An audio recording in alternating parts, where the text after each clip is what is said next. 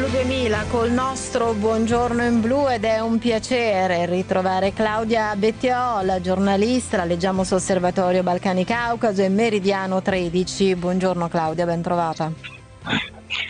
Buongiorno a tutti, buongiorno.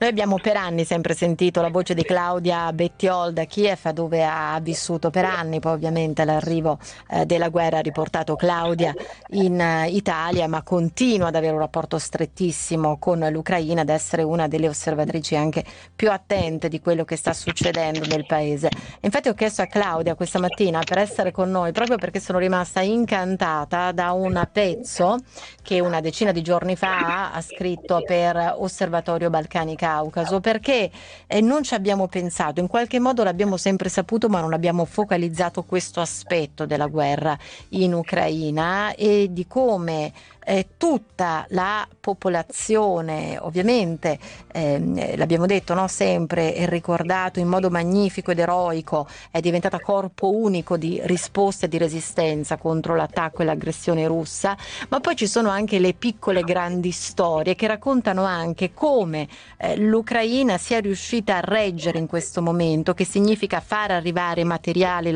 e gli aiuti laddove c'era bisogno di farli arrivare e poi portare via le persone laddove c'era c'era bisogno di portarle via e ruolo eroico giocato proprio dai treni, dalle ferrovie e ovviamente dai lavoratori, dai ferrovieri, no? dagli addetti ai treni. E questo è un racconto che eh, vi consiglio di, eh, di recuperare. Ci racconti qualcosa in più, Claudia?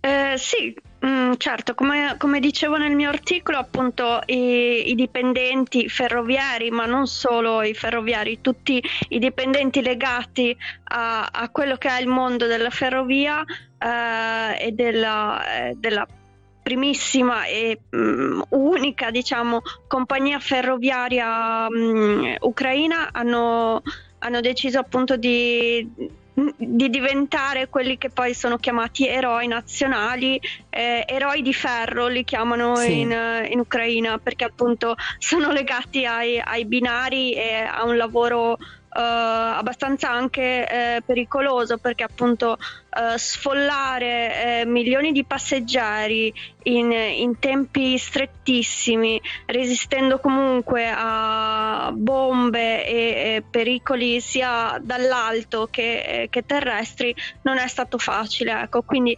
quindi questi 230.000 dipendenti delle ferrovie eh, si sono appunto uh, equipaggiati e anche armati in un certo senso per, per affrontare questa crisi. Ecco.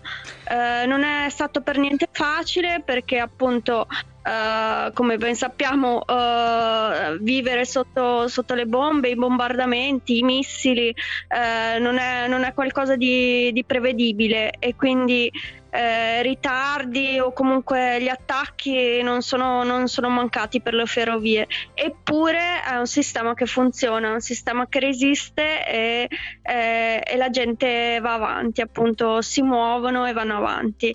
E addirittura il il capo, diciamo il direttore della Ukrzaliznica, che è la, il servizio ferroviario uh-huh. ucraino, è riuscito appunto a, a, a tenere in piedi un, un, sistema che appunto stava anche collassando negli ultimi anni eh, per, per, problemi interni. Ecco. Quindi eh, non è da poco il lavoro che fa uh, uh, Oleksandr Kamishin in questo momento.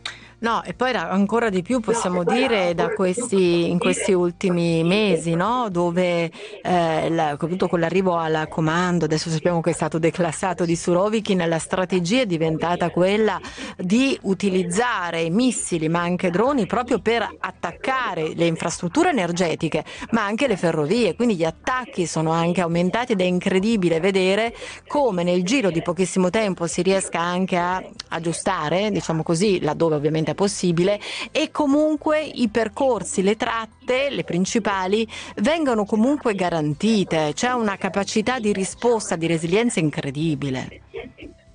Sì, infatti hanno ripreso addirittura de- delle tratte ferroviarie che eh, erano state bloccate ad esempio con, con la pandemia, con il, sì, con il Covid, e, o comunque mh, mm, anche in precedenza per, altri, per, altre ragioni e sono riprese ad esempio tratte anche eh, internazionali, nel senso che uno dei treni principali è quello che va da Kiev a Budapest e, e, che, che, tra- e che arriva addirittura fino a Vienna e che eh, fatalità proprio oh, l'altro ieri sì. hanno preso eh, i tre sindaci eh, di eh, Praga, Bratislava e, mh, mm, e, mh, mm, e Varsavia sono saliti in questo treno che è stato chiamato Iron Diplomacy, anche, anche questo, questa tratta, quindi eh, per far viaggiare appunto anche eh, la diplomazia, i,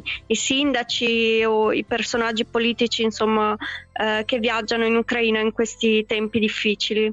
Sì, perché altrimenti la linea e il percorso più sicuro è quello no? da, dalla, dalla Polonia andare direttamente a Deleopoli e poi lì in macchina raggiungere invece si può fare adesso direttamente il Kiev Budapest e addirittura viene utilizzato eh, da importanti rappresentanti eh, diplomatici. Ricordiamo però che anche tra i lavoratori eh, delle ferrovie ci sono state tante vittime e anche tanti feriti.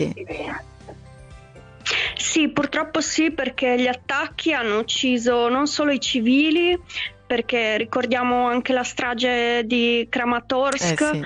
eh, di, eh, di, quest'estate e l'attacco a Chapline, che sempre, sempre in quelle zone, insomma, hanno causato eh, decine di morti anche e non solo fra i civili ma anche fra i lavoratori.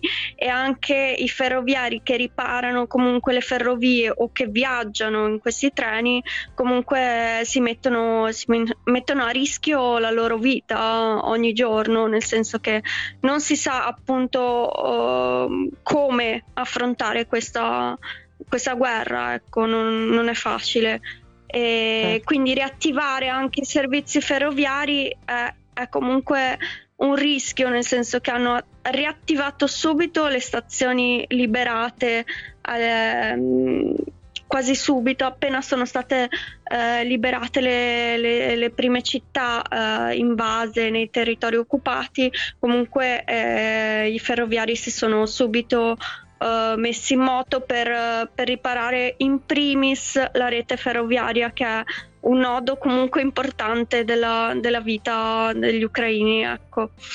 No, infatti c'è stata poi una capacità proprio organizzativa importante, no? come siano state anche eh, preparate delle locomotive diesel di riserva, così nel momento in cui eh, ci fossero problemi legati ovviamente soprattutto ai blackout, all'interruzione di energia elettrica, possono comunque essere garantiti alcuni eh, viaggi e poi la questione è che i passeggeri che arrivano nelle stazioni dopo il coprifuoco possono pernottare, leggo proprio dal tuo articolo, gratuitamente nelle stazioni che sono dotate di riscaldamento, acqua, rete ed elettricità e sappiamo quanto siano beni rari e preziosi no? in questo momento. Sì, inoltre eh, alcuni lavoratori, anche alcuni miei colleghi che conosco, purtroppo in questi tempi di blackout, di mancanza di elettricità, eh. di rete e, e, di luce, di, di, di gas, di, eh, di, beni primari, eh, vanno comunque a, a, lavorare in stazione. Nelle stazioni dei treni sono previsti anche eh, delle specie di postazioni un po', uh, un po alla, alla, buona, ecco, sì, sì, sì, per, per, dare non solo... Um, sì, per dare anche la possibilità di lavorare alla gente, di continuare una vita abbastanza normale, come possiamo chiamarla noi. Certo. Claudia, grazie veramente per il tuo contributo. Buona giornata e buon lavoro. Grazie a voi, buona giornata. Grazie. Claudia Bettiol, giornalista, la leggiamo su Osservatorio Balcani Caucaso e Meridiano 13.